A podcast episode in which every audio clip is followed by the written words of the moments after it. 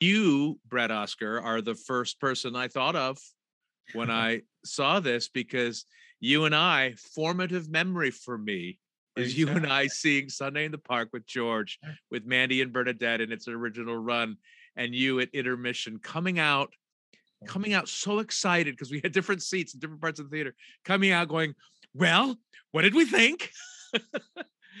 in a way that was both celebratory but also theater yeah. student gossipy. Yeah, sure, of course. And- Good morning, good afternoon, good evening, whatever it is, wherever you are. I'm Austin Tichenor, one third of the Reduced Shakespeare Company, and you're listening to this week's Reduced Shakespeare Company podcast, now in its 16th year, number 782, Remembering Stephen Sondheim.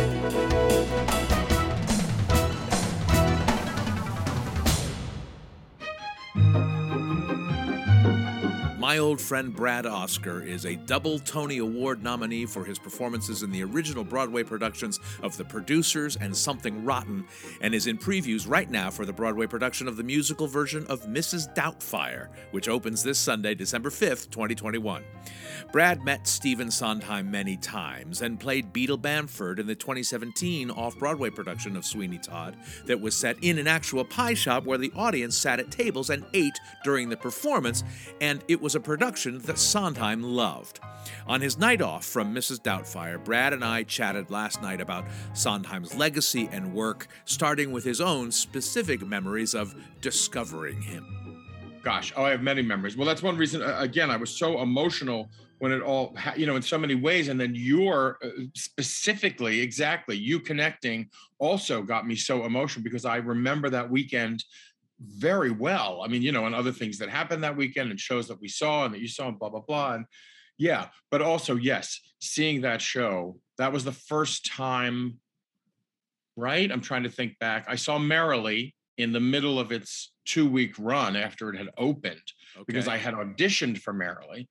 And that was one of the first times I actually met Steve as you were instructed to call him after if you had the glory of actually being in his presence for any amount of time that you got to actually talk to him. And god forbid called him mr sondheim or whatever. He was so steve steve you know. So um yeah. So uh, you know all those ways all the you know the connective tissue as we talked about. Um yeah. Uh, yeah. but what's overwhelmed me is that everybody has connective tissue whether you knew the man or not. Most people didn't know the man. They just one of their show one of these shows one of the you know god i keep reading about people and i'm so old that were when when into the woods and sunday were recorded and passion too i think and were shown on pbs and back in the day when you had to watch the damn thing on television and it was an event and you know and now thank god though you can watch it anytime you want. But um, people who were turned on to those shows specifically because they were recorded because as we know most things don't. You know, you can't watch. You can watch Sweeney in its tour form, which yeah. is not all that bad. Jesus, um, but you know, what would we give to watch the original Company or Follies or a uh, Pacific Overtures is available on YouTube. God, watch Pacific Overtures. It's there from beginning to end, really well recorded. Wow. From L.A., I think. Anyway, well, I'm Just, struck by on my social media, which is a mixture of you know high school friends and showbiz folks and Shakespeare nerds and and Nazis and, and uh, Nazis and RSC fans and all of them, mm-hmm. all of them, the breadth of people right. mourning right. Sondheim right. is astonishing. What's it been like in your little village there of Anatevka in your Broadway community?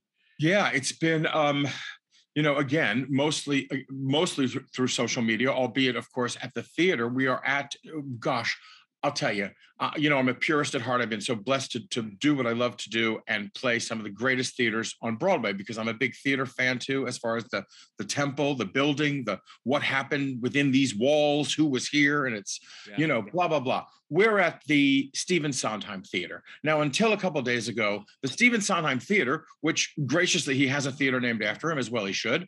But the Stephen Sondheim Theater, other than the facade, is a brand new space. So there's very little history there the theater is lovely. We're down like three flights below because you walk in and you're on the mezzanine level. It's like you're in London, chap, and you walk in and you got to go down to go to the stalls. Right. So the orchestra, the orchestra is uh, two floors down below ground, and the most of the dressing rooms are a floor below that. So we are in the land of no cell service the land of, oh, it was hailing and thundering like no one had ever heard before during the show. We didn't know. So, anyway, uh, the theater, it's albeit lovely. Anyway, geez Louise, I couldn't be more honored now to be, you know, at the theater that is named for him. And it was very special. So we did make a curtain speech on Saturday evening after the show. Rob McClure made a beautiful, very eloquent speech that, of course, is available as everything is now on any platform that you're probably following. And, you know, it's there to see. And, um, uh, and you know, gosh, yeah, we were uh, talking about it, and people would, sh- you know, certain people who had certain stories or whatever, and I, you know, uh, still sort of can't believe that uh, eventually, and this was only, you know, four years ago, that I really did have the chance to be in his presence in that way. That I was working on this, you know, piece of his that that that really changed my life in so many ways because Sweeney Todd was the first show that I saw an original Sondheim production that I saw on Broadway, although I did see Pacific Overtures pre-Broadway at the Kennedy Center, but I was, you know, I was 12, I was 11 or 12 years old, right. you know, so I remember it visually. And of course I now I, I know it so well, the album and all that, but anyway. Sweeney well, that counts, but that totally, that totally counts. And I know what you mean about that connection to Sweeney Todd because my parents came to New York in 79 on a business trip, I think late spring and then they came home saying they had seen this show and they sent me and my sister both teenagers on our own to new york in the summer of 79 to see sweeney todd and however other many shows we could see. It's astonishing it. to me. Bless them. Bless yeah. them exactly there was nothing like it i mean it was really you know in so many ways um, uh, right unlike anything I'd, I'd ever seen certainly at the time and you know, and then getting the album, you know, you remember, I remember waiting for the album desperately as I did for so many cast albums and all that. But yeah, so yeah, so that was the first thing I, I listened to the other night uh, when I was, I was like, I've got to just hear something. I've got to in some way pay, pay that kind of tribute to immediately go to the vast, vast what he's left us is so astonishing. I don't know what to listen to first. It really is, and mm. I and as as much as it as cool as it would be for you to have developed a new show with him, what yeah. was it like to actually work with him on that formative show, Sweeney yeah. Todd? It was yeah. it was site specific, right? It was in a pie, or they created a pie shop for the performance to take place in. Yeah. Well, that created the the, the the most wonderful and terrifying and unforgettable evenings of my life because it was environmental and it was in a pie shop. People were sitting at mostly at these tables. Uh, and we were performing, you know, mostly on one side of this this vast this square space, if you will, but but but to an extent throughout and around. So we we were having an invited dress, but we decided to have a night where we would have some people in first before our official invited dress because we needed bodies. There were four Brits who had done it before. These these four wonderful Brits who came over, who who really helped us understand what was going to happen because it was terrifying to the Americans. Because you know it's also my least favorite kind of interactive. No, fourth wall is there for a reason. So you know blah blah blah. so we're going to do this special sort of let's just get some bodies in well, I guess Steve found out about it and could not wait. Of course, the reason it was in New York is because he had seen it in London eh, eh, and loved it, eh, you know, in its original in this pie shop that they recreated then here in New York. So there we are. There's only eight people in this production. So not only am I playing the Beadle, but I'm singing, you know, uh, we're all singing a vast amount of this ensemble material as well. Um, and there was Steve sitting at the table and at my table, mind you, for God That's Good, the opening of Act Two, which has to be one of the more difficult harmonies that Mr. Sondheim has has put on paper. For those of us who are musically challenged and sort of learn by ear and half read, but let's not kid ourselves. So um, yeah, that was uh, to so to be in his presence. That for him, he loved this production. He was there the next night at the official invited dress.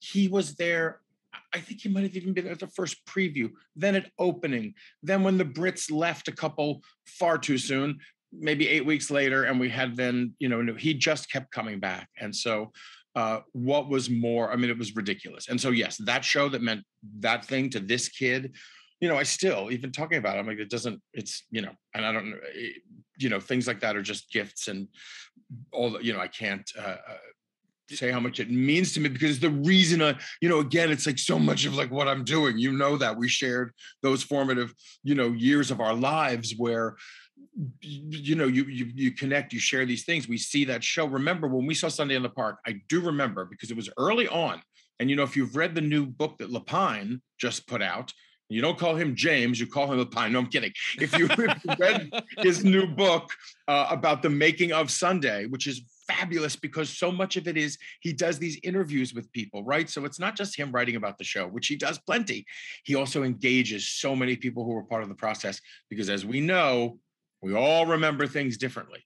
Yes. He's very candid and he's very brave, and God bless. There's another you know creative genius in his own way but uh, uh, uh, he talks about the gestation of act two and the act two that you and i saw early in previews was without the two formative numbers in act two which happened later on i believe.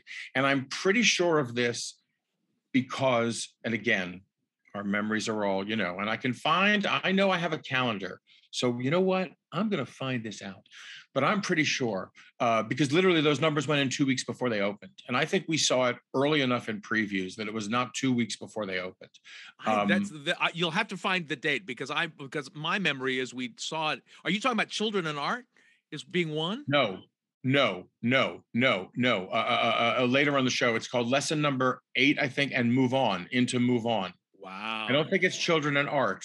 Okay. No, I think I, I, I I, I thought I, remember seeing children in art. I thought I thought I remembered that. I think so because she was in the wheelchair. No, I remember that too. I don't think it was. I don't think it was children in art. Okay. I think right. it was later. I think it was the dramatic crux of like putting it all together, if you will, and making it all make dramatic sense. Because I remember Act Two not quite, you know, being confused by it and knowing that something special was happening and feeling like I was probably missing out on something, but that I wasn't necessarily getting it, you mm-hmm. know, in a way. And then I saw it again that following summer. Um, and and I guess you know remember it making more sense. I I, uh, I just remember being astonished by it because it seemed so complex and mm. yet the simplicity of it I found incredibly moving. Both yeah. the end of Act One and oh. the end oh. of Act Two. Yeah. The the yes. final the re, the final repeat repeat of white a blank yeah. page or canvas so many possibilities i weep now as i talk about it yeah right no yeah. and i do remember i do remember being overwhelmed at the end of act one with emotion in that way that you stand there and something beautiful has just happened something has yeah. come together in a way again because you know it was a challenging show for uh, for for many people um because the story hadn't been told that way. It was challenging for them to create. It was brave and bold. And Jesus, God, I can only imagine some of the earlier permutations, you know, getting to what they got to.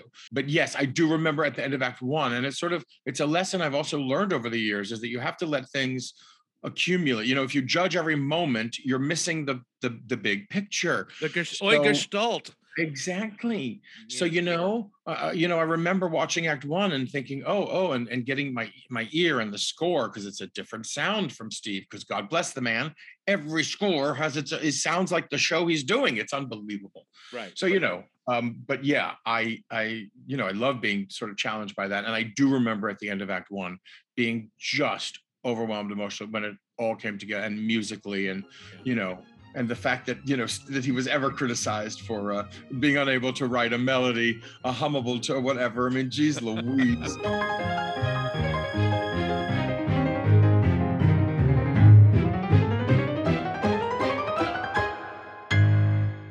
You're listening to the Reduced Shakespeare Company podcast. Hi, I'm movie critic Bob Mondello, and though Click and Clack, the Car Talk guys bust a gasket when they hear it, I'm on National Public Radio.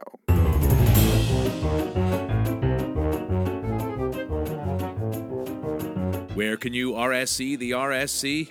We're still the remote Shakespeare company, but variance and equity protocols permitting our first performances back will be in Michigan in January of 2022. You can find all of our upcoming performance dates at our website, reducedshakespeare.com, and you can send any questions, suggestions, or mild indigestions via email to feedback at reducedshakespeare.com.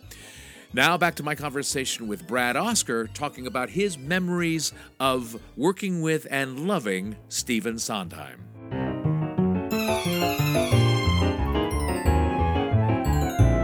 My former uh, composer partner, when we were in the BMI Music Theater workshop, um, said that uh, uh, had the theory that Sondheim killed a generation of composers who who spent wasted all their time trying to sound like him.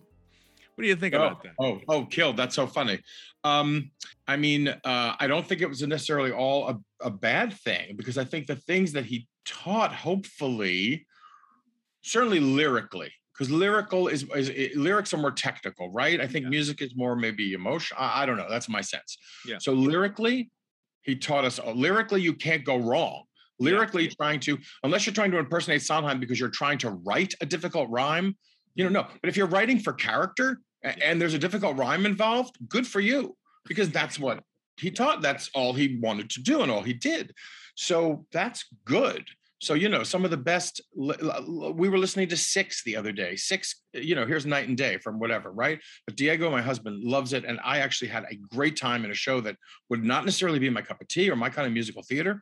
But you know what? Those songs are smart. Those lyrics are smart and they rhyme. They're not lazy they did their work. There's something about the show, the way it's everything about it. Everyone's on the same page. There's something about, you know, but anyway, as far as like that goes, because yeah. there's a lot of people writing for musical theater today who are so effing lazy, especially when it comes to lyric, you know, mm-hmm. who just, and I'm sorry, a lyric needs to rhyme if it's going to be a true lyric. It just, that's my, at the end of the day, blah, blah, blah. So if you're learning that, great. If you're trying to then imitate again the style, the complexity, the pastiche, mm-hmm. because you know everybody has a certain sound, and even even Mr. Sondheim, you know, sounded like himself at times. You yeah. know, yeah. Um, but geez, yeah, I can't get enough of it. Yeah. You know, you know, yeah. as far as that goes, there's a uh, there's a song you know that was uh, for Into the Woods, the film. He wrote a song for Meryl Streep that eventually did not make it into the film because the film was too long. But he wrote a new song called "She'll Be Back," which she sings somewhere in the beginning of ish of Act Two, and Rapunzel has run run away from the witch and left her, and uh, it starts with a reprise of "Children Will Listen," but it goes into a new song. I know it's on the you know extended whatever cut scenes from the disc. I know if you have Disney Plus, I think you can actually you can watch it. It's a brilliant song. It's so Sondheim. It's so you talk about simplicity of you know the lyrics the idea you know the the there's nothing complex about what he's writing and yet it's so come i think how did he even write this song you know anyway um you know it's just like the gift that keeps on giving because there is so much stuff out there damn you the know. man god damn the man i'm telling um, you to, to, quote a different musical that he probably wouldn't have cared for. Um, uh, we, uh, what I loved reading his books, which uh, finishing the hat and no, look, yeah. I made a hat. Um, uh, uh, uh, I was thrilled to discover that he, he, and I shared two things. One is that neither one of us um, really care for or appreciate opera, and so I feel like, oh, good, yeah. I'm in good, I'm in which, good company then. Yes, I feel this exactly. Sometimes I feel bad about that. Yes, yeah, great, thank you. But he also prefers actors who sing to right. singers who uh-huh. act. And I think that's a- hugely admirable. And I think it's because he's such a great lyricist. He wants to hear his lyrics and he right. wants to, and he wants them to be filled by actors, not right. just presented with beautiful sounds by by singers. And I think it's kudos to you that he kept coming back to that Sweeney Todd that you were in, because clearly he must have loved all you actors doing. Right, because none of us could sing. Is that what you're saying? No. Yes, that's exactly what I'm saying. You right, have taken right. the, my message completely. Exactly. Thank you. Thank you. Uh, uh, thank you.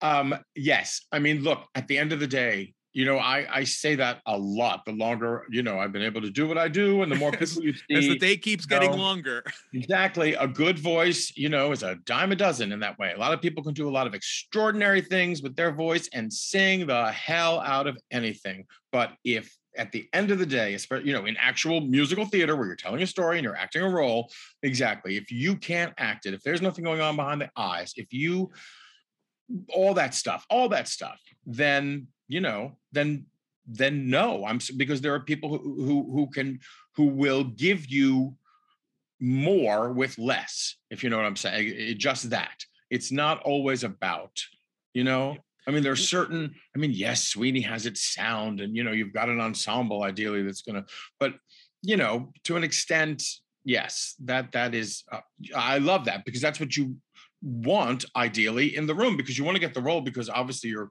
you're right for the role. And I think most actors, you know, well, albeit singing act, whatever the hell, most actors, all of us train in that way, right? Right. We're, you know we want to be good actors. We want to portray the role. Yeah. So yes, at the end of the day, that should be a very important factor in our casting. Well, and you you uh, you have talked on a previous podcast about you how you haven't done much Shakespeare, but you Right. have done your Sondheim, who I think is our Shakespeare. Right. Sure. uh, Sure. I'm not just in terms of his gift, his liv- lyrical gifts, but the, the the the depths and the richness of his characterization. Sure. But also Sure. in the sense that uh, Shakespeare characters say this magnificent speech to figure out what they're thinking. And I think Right. that's absolutely true of, of Sondheim's Right. songs. His characters are singing because they're trying to articulate their own feelings and thoughts. Right. Yes, of course. Exactly. And to make that just, well, I mean, to make any lyric clear. I mean, honestly, you know, when I'm, you know, I'm going out and doing what I'm doing right now.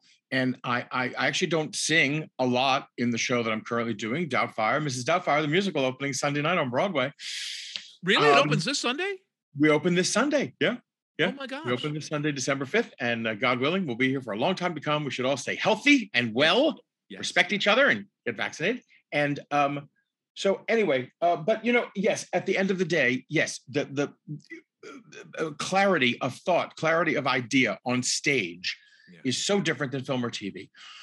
So literally from the technical, you know, from everything we learned at the Boston University to make sure they understand those T's and D's and whatever con- you know, literally, I need to make sure because you know, God, they're mixing sound with an inch of its life these days. And let me tell you, it's not always on our side.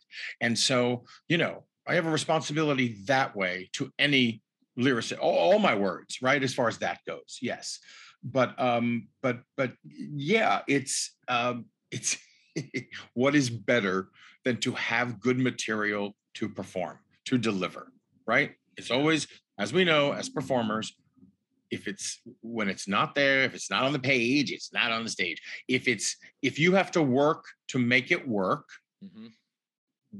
enough said. It's it's work. If if if the writer, compose whatever has given you, and in this case, the writer and the composer, because he gave you both. Not only does he give you gave you these words, gives you to to to, to yes, luxuriate in these ideas and these choices because every word brings with it a certain emotion, a certain inflection. But you know, but then he's given these melodies that, Yeah. geez, Louise, man. Yeah. Oh, and I listen, you know, again, another song from Pacific Overtures. There's a song called A Bowler Hat. It's just what the song does, and you need to know what it's doing in the context of the show. But in the context of the show, this song in melody, in lyric, just, you know, does everything that we've been that a good musical theater song should do. And uh yeah, and he did that. He just he he rarely ever didn't do that. Yeah. He just did that over and over. And Jesus, over and he just did it over and over again. That's it for this week's Reduced Shakespeare Company podcast, except for one more question I'll ask in about 60 seconds. Mandy Patinkin, the man who originated the title role in Sunday in the Park with George, said this Sondheim is, quote, the furthest thing from gone. He left the heart and soul of his existence, his being, what he cared about, what he thought, what he wished for, wishes that he sometimes couldn't realize for himself. That will be here forever. Send us your Sondheim memories via email to feedback at reducedshakespeare.com or throw a comment to us on Facebook, Twitter, or Instagram or on our own actual website, reducedshakespeare.com, or visit my website, theshakespeareans.com. You can also find Brad on Instagram at BOscar64. Thanks as always to Shepherd's Pie Peppered with Actual Shepherd on top, Matthew Croak. Web services by Ginger Power Limited, music by John Weber and GarageBand. Our random fan shout out this week goes to Carl Isaac Johnson. No reason, it's just random. Special thanks to National Public Radio film critic and self described unrepentant Sondheimite Bob Mondello. And finally, thanks very much to you for listening. Please stay safe, get vaccinated, and keep your masks on. I'm Austin Tichenor, 782 2346 of the Reduced Shakespeare Company. So, Brad, to remember Stephen Sondheim, what's Oh. your first choice? What should we listen to? Oh God. Oh, I was going to say good. Don't make me cry, but good. Now I have to get analytical. For me, I will. I would probably cry myself to sleep listening to "Not While I'm Around" Right. from Sweeney, Right. or "Everybody Ought to Have It Made." One of the two. It's hard Right. to tell. Yeah, I mean, again, and exactly, and then again, that that score from Forum, which is so, you know, of its own, and and anyone can whistle, and Mm. you know, and the lesser ones too, and especially if you don't, if you know, you know, Company of Follies or Sweeney and Into the Woods, maybe Sunday, but if you don't know anyone Could whistle, and you don't know Pacific Overtures, and you don't know Passion, which I still maintain personally is a very difficult show to sit through, but is an extraordinarily gorgeous score Mm. just from top to bottom it is beautiful and rich and god again lyrically all that stuff um so you know yeah the the the, lesser known ones because again if you can discover like more of this you know that canon uh, uh